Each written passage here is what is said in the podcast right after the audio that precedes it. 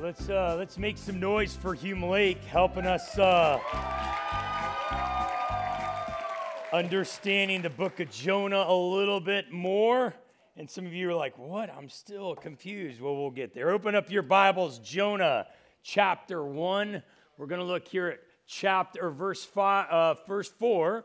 Again, uh, Maddie did a great job of reminding us of what we just learned uh, last night as we heard Jonah the prophet who speaks on God's behalf. God says, Go and do this, right? He's supposed to go to Nineveh. Uh, Jonah hates Nineveh, they are enemies of God. Yet, for some reason, because God is awesome, decides, you know what, even in my love and mercy, I want them to know about me. And Jonah, how are they going to know unless you go and tell them? And he's like, nah, I'm good. And he chooses his own thing. We talked about that. That's sin. Sin is compromising God's laws and our thoughts, our words, our deeds, our attitudes, and we all do it. Well, there's consequences for that. As he runs the other way, and we saw that up on the boat, right? He's up there, and uh, the fishermen or the, the, the, sailors up there, they're taking him across, and the sprinklers get turned on, um, which I think is fascinating, right? Because God's the one who turns them on, or the gardener does it, which is interesting. We're going to talk about that. And uh, they pick him up and they're like, hey, there's a storm. And he's like, it's my fault. Throw me overboard. And they're like, God, oh, we can't do that. And they're like, you, you got to. And they're like, all right, see ya. And then he's sitting here under these leaves, right? And he's sitting there and feeling the weight of like, that's it. I guess the gardener's done with me. And the bee says something interesting. Did you hear it? That doesn't sound like him, she says. I don't think he's done with you quite yet. And right there, as he's sitting in this pile of leaves, the gardener grabs the old rake, throws him in the trash can. And that's where he's going to end. And he's like, This is it. And he has an interesting dialogue between him and the gardener. And we don't know what's going to happen next. Well, all that is uh, the story of Jonah. They just decided to tell with gnomes. We're going to read it here in the Bible. Chapter 1, verse 4, it says this After Jonah runs away from the presence of the Lord, going to Tarshish, which is as far away from Nineveh as he could get, says this in verse 4 But the Lord hurled a great wind upon the sea. And there was a mighty tempest, a, a big storm on the sea, that the ship threatened to break up. Then the, mariner, the mariners, which are sailors, were afraid. Now, stop right there and think about this. These are guys that are going in the Mediterranean Sea, which is right next to Israel, and this is where Jonah's trying to run away from. These are sailors, right? What do sailors do? What? They sail. That's what they do for a living. They're on the sea, they're on the ocean literally almost every single day. And a storm comes and they're what? They're afraid. That's interesting. Why? Because they've seen storms. They've seen a ton of storms. They've never seen a storm like this. And this is an interesting thing because it was Jonah and his sin that brings the storm. So they were afraid. Each cried out to their own God, and they hurled cargo off from the ship into the sea to lighten it for them. But Jonah had gone down in the inner parts of the ship and laid down and was fast asleep. And the captain came and said, What do you mean, sleeper? Wake up! Call out to your God. Perhaps your God will give us thought, and we may not perish. They said to one another, Come, let's cast lots. Let's roll some dice. It's what they used to do. And as they roll these dice, it falls on a certain number and it, it falls on a certain person, as if something's in control of that dice and says, Let's cast, cast lots that we may know whose account of evil has come upon us. So they cast lots, and the lots fell on Jonah. They said to him, Tell us on whose account this evil has come upon us. What's your occupation? Where'd you come from? Where's your country? Who are your people? I'm freaking out here. The storm's coming. It's ripping our ship apart. And you, who are you? Where'd you come from? What did you do? And he says, I'm a Hebrew and I fear the Lord, the God of heaven, who made the sea that you're on, the dry land. And the men, these sailors, were exceedingly afraid, and they said to him, what is it that you've done? Right here, almost, they have a better view of God than Jonah did. What did you do, Jonah? These men knew that, that, uh, that he was fleeing from the presence of the Lord because he told them. Then he said to them, What shall we do? The sea may quiet down for us as the sea grew more and more vicious. And he said, Pick me up, hurl me into the sea. Then the sea will quiet down for you, for I know it is because of me this great storm has come upon us. Nevertheless, the men rowed hard to get back to dry land, doing it on their own, but they could not because the sea grew more and more angry, vicious against them.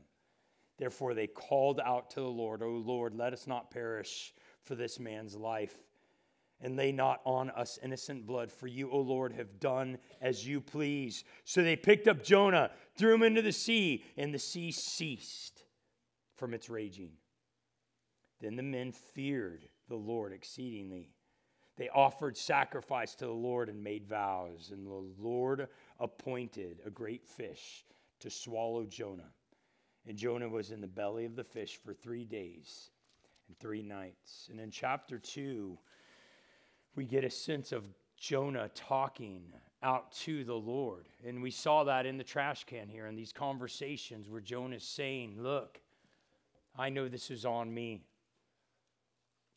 I, I, I got myself into this situation, Lord, but you're the one ultimately who's in control of it all.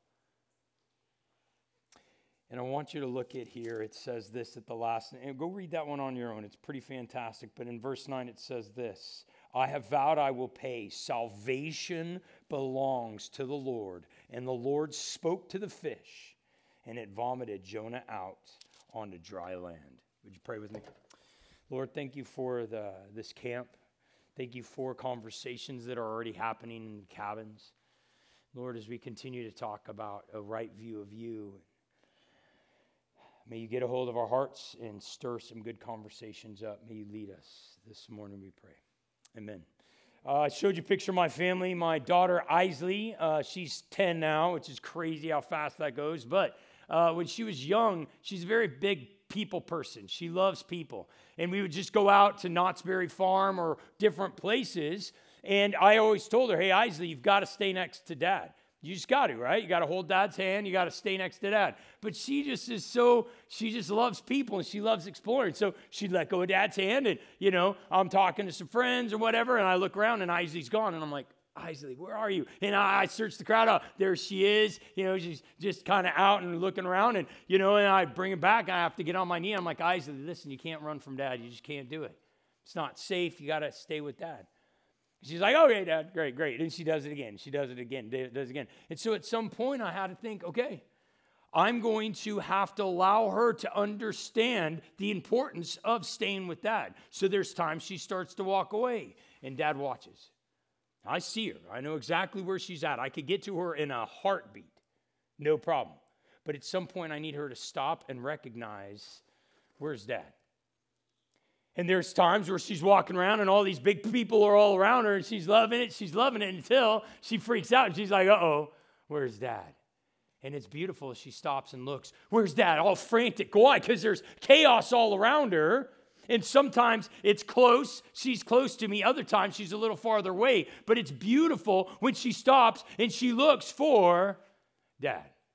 In the midst of the chaos, and there's times that she can't find dad. Why? Because there's people all around, but it doesn't mean that I'm not right there and I see her. And at any moment, I could go and grab her and get her out of that situation at any time. Why? Because dad's in control. Even though it's chaos that looks all around her. This morning, Hume has put together this video and or this drama. And in light of the story of Jonah, here's the one thing they want you to walk away with this morning.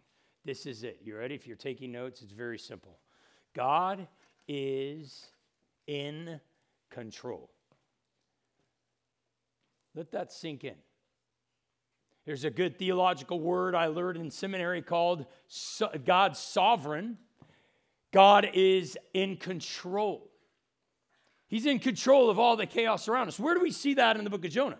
Well, we see it in the fact that, well, he tries to run from the presence of God as if he can run from the presence of God. He goes and gets on a ship as if God can't control anything. And on the ship, what's he do?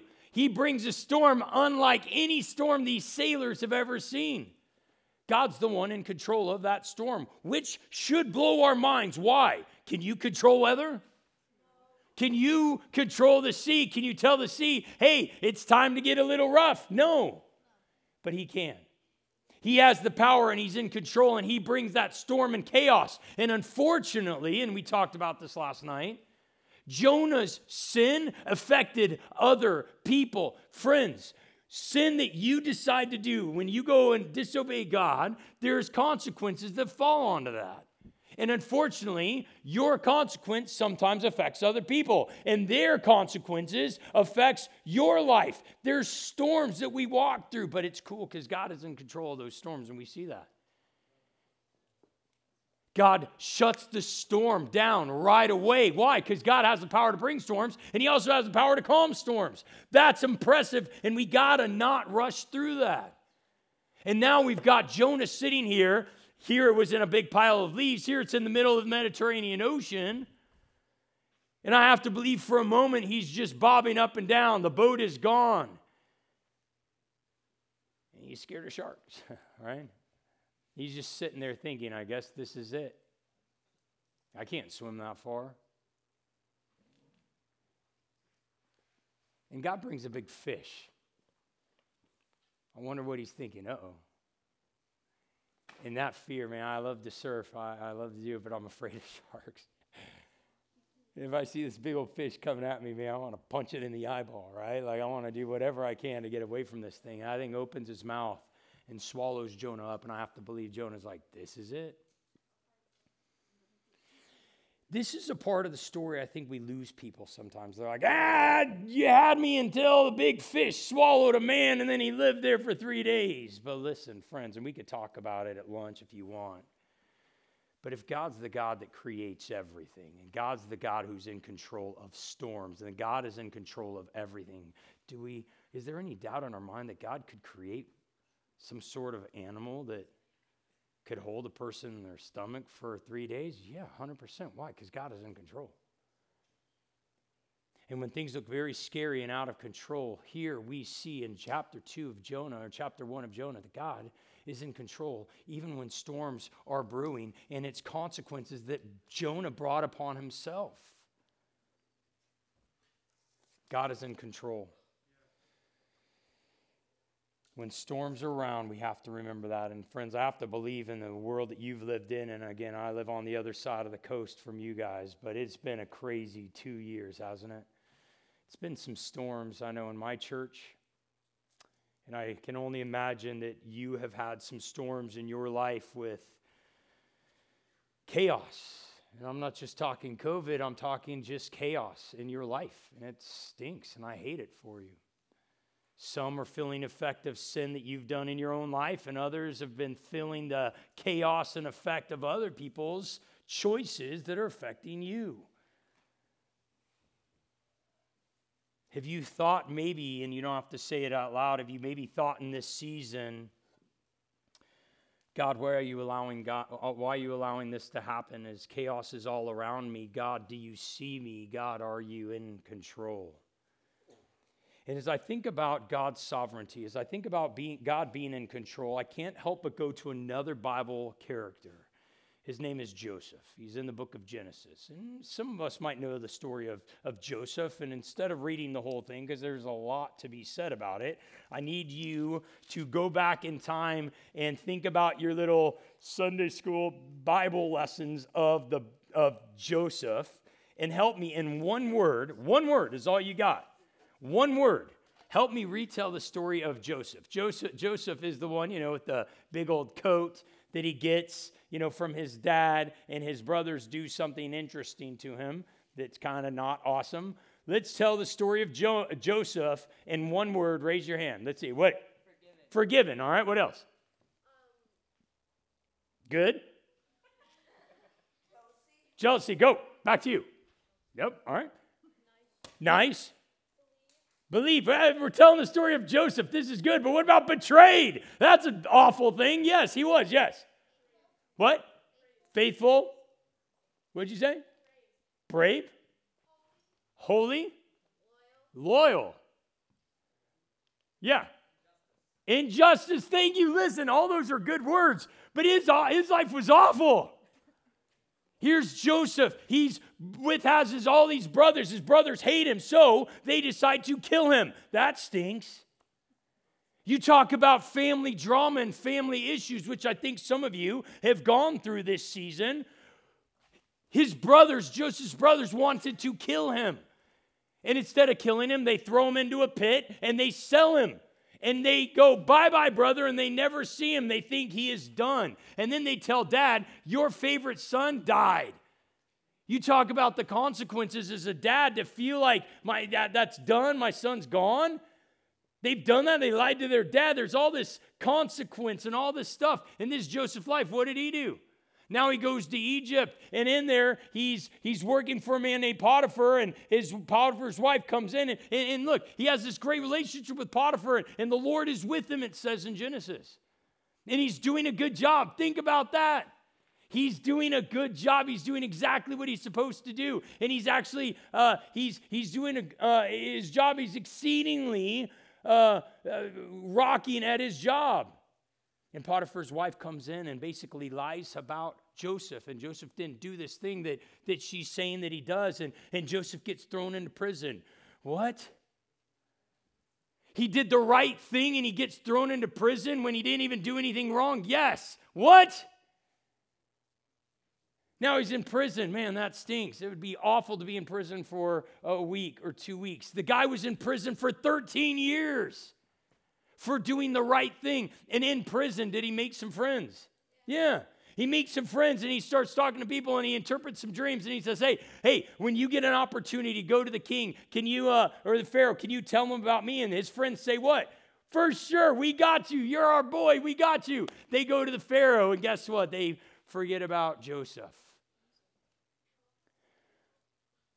This guy has family issues. This guy was betrayed by family. This guy was wrongfully accused. This guy's sitting in prison for 13 years. This guy is betrayed by his friends. This guy's life is nothing easy. And there's chaos and storms happening in every moment of this guy, Joseph's life. And what's crazy is he finally gets out of prison, and throughout the Bible, it says that God is with him in the midst of it. And we don't read this story and see him continuing to yell at God. He gets out of prison, and the Pharaoh says, Hey, I want you to do this thing, interpret this dream. And he does. And he gets raised to the second highest position, all in Egypt, which is pretty awesome. And we could sit here and say, Oh, this is great. See what happens when you suffer a little bit? No, come on. This guy was in prison. I can't imagine he even thought what was going to happen. But what's awesome is now his brothers who threw him in this pit, who wanted to kill him, now God has brought them back in front of him. Do you remember this story? You've probably seen it in Prince of Egypt. These brothers are coming now because they need some of the food that Joseph is in charge of, right? You guys know this part of the story? And it gets good, right? because I'm a human being and I would be like, my wrath is coming. And the brothers come down, tail between their legs, having no idea that Joseph, the person they're asking for food, this is Joseph. I'm your brother and you are toast, right? All this animosity, all this rage and frustration that Joseph has had for all of these years, thinking and dwelling on all the hurt and the pain, and the brothers who caused that pain and hurt are walking toward him. And you ready? Watch what he does. So Joseph said to his brothers, Come here. Brothers, come. They came near. Is uh, chapter 45 of Genesis, if you want to read it. He says this to them all the all the frustration, all the hurt, all the pain, all this grief that he's been sitting in because of this storm that's in his life. And he says this, I'm your brother Joseph whom you sold into Egypt. Now you're done. Right, that's what he's going to say. You are done. You are toast. Your sin is now coming. Your judgment is here. Nope, he says this, and now do not be distressed or angry with yourselves because you sold me here. For God is the one who sent me here to preserve life. What? 52, we got to go now. Their, their father, you know, they all come down, they move down to Egypt. Father's there. He has this amazing reunion with Joseph. It is beautiful. And then his father dies, and now his brothers are terrified. Uh, Joseph was just being a good son until dad dies, and now the dad's dead. We're toast.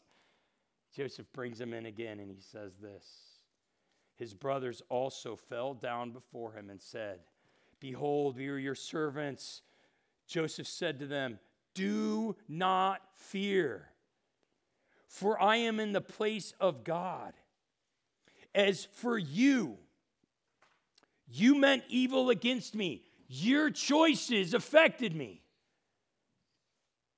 But God meant it for good to bring it about for many people that could be kept alive.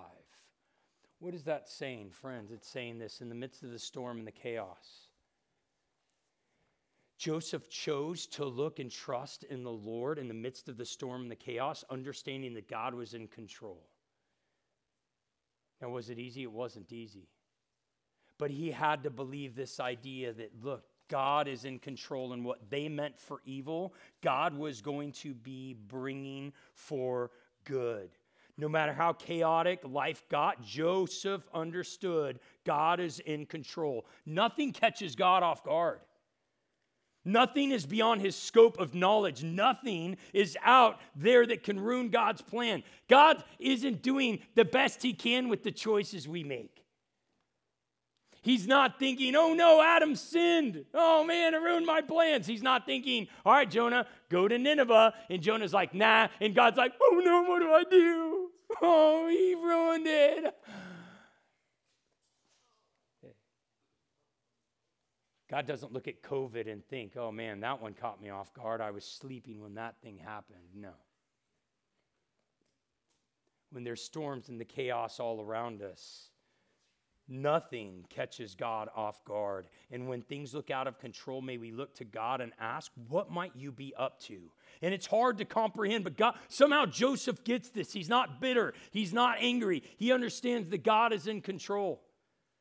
He chose to see what God is doing in the midst of it all. Was it easy? No. He was in prison. He had these family issues, broken relationships. He was accused falsely. And I love it because we've got this picture on the stage where JoJo is sitting in this metal container thinking, This is it. And he says something. He says, I did this, God. I, am the one who did this. My choices brought me here but you're the one who is in control of it all. Because you could have left me in the storm, you could have left me in that water, but you brought a fish, and I wouldn't have thought it would have been a fish, but it just shows once again you're in control because you made a fish that could carry me, and I haven't died yet. And there's chaos all around me. And look, friends, there's chaos. It is chaotic. And a lot of times we feel maybe like my daughter who's running out there, and all of a sudden we look around, we're like, oh, where's dad? Where's dad? Because all we see is chaos all around us. Sometimes life feels a little like moving pieces. In fact, I got a little video here. Sometimes, I don't know if you feel this way, but sometimes I feel like life is kind of just moving so fast. And so watch this video and we'll, we'll talk about it here in just a second. Roll it. How many passes does the team in white make? If you know it, zip it. Go!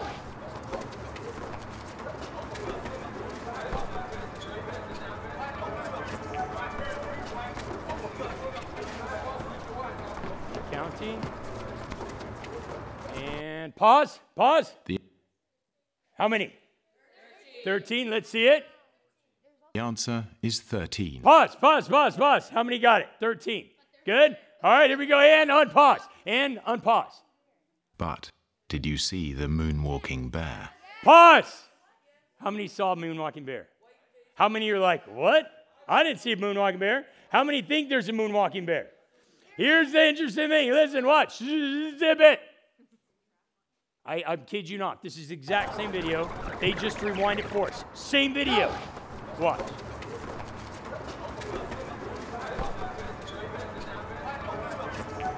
The exact same video. And pause. Everybody, I want you to take a look at this screen and I want us to read it together out loud. Are you ready? We're reading it out loud. Here it is one, two, three. It's easy to miss something you're not looking for. Friends, it's easy to miss things we're not looking for. In the midst of chaos all around us, it's very easy for us to get so enthralled in this storm and this chaos. But even Jonah, in the midst of the storm, he recognizes this is my doing. And Lord, you're in control. You're the one who brought this on. He even tells people around him, It's me. This is on me. Joseph in the midst of absolute chaos, and we can look back on a Bible story because we know how the story ends, and we're like, ah, it's not that bad. Not that bad. Prison for 13 years for something you didn't do. A family that hated you so much they wanted you to die. Friends that were betrayed. We, we, we fall in some of those categories broken friendships, hurt friendships, and even just one of them, we're like, Where are you, God? This guy had a really hard life, but in the midst of the chaos, he decided not just look at the chaos, but to look up and say, God, you got to be in control of something. Because I don't want to miss it, because why? We're always going to miss something we're not looking for. And friends, in the midst of chaos, in the midst of the storms, because they are out there,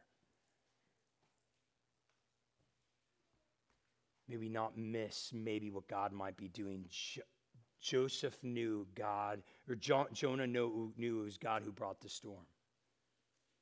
He's sitting in this well thinking, God, you are my salvation. You're it. You're my rescue. I have to believe he's thinking, God, thank you for creating a fish that can save me.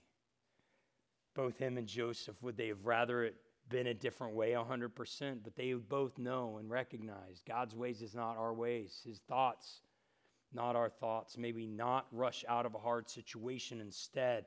May we maybe recognize and look to Him and ask God, what might you be doing in the midst of this storm? Storms are coming. Whether you're a Christ follower or not, there's hardship that comes. Sometimes it's our own consequences that come and bring that storm. Other times, God is going to just bring the storms. Why? To redirect our focus back to Him no matter why or where we're at in the middle of the storm. We're all either walking out of a storm or walking into a storm. Friends, may I encourage us. Let's not rush through the storm, but may we stop and look to the God who is in control of the storm and the chaos all around us and not miss Him and ask, God, what might you be doing in the midst of the storm? Why? Because we always miss what we're not looking for. Let me pray for us. God, thank you for this morning. And as we think again about Jonah's life and the consequences he chose to do that affected other people, yet you are in control of it all. You are in control. You are in control. You are in control. No matter how many times we say it or write it down, we have to understand and believe it. In the midst of chaos, it doesn't catch you off guard. You're in control. You're faithful, and we trust you. And for those that are going through the thick of it right now, Lord, I just pray that they have some good conversations this morning with their counselors, with their youth pastors to really wrestle with because it's easy for me to stand on the stage and say you're in control. It's easy for us to write it down on our books. It's very hard when we walk out of these doors and there is some hardship going on. May we give that hardship over to you, understanding you're in control and we might not see the big picture and we wouldn't want it to be going down this way but our ways are not your ways and your thoughts are not our thoughts. And lord we trust you who is the eternal creator very personal very good fully satisfying eternal god. We trust in you and we trust you with our lives. May we look to you more. We love you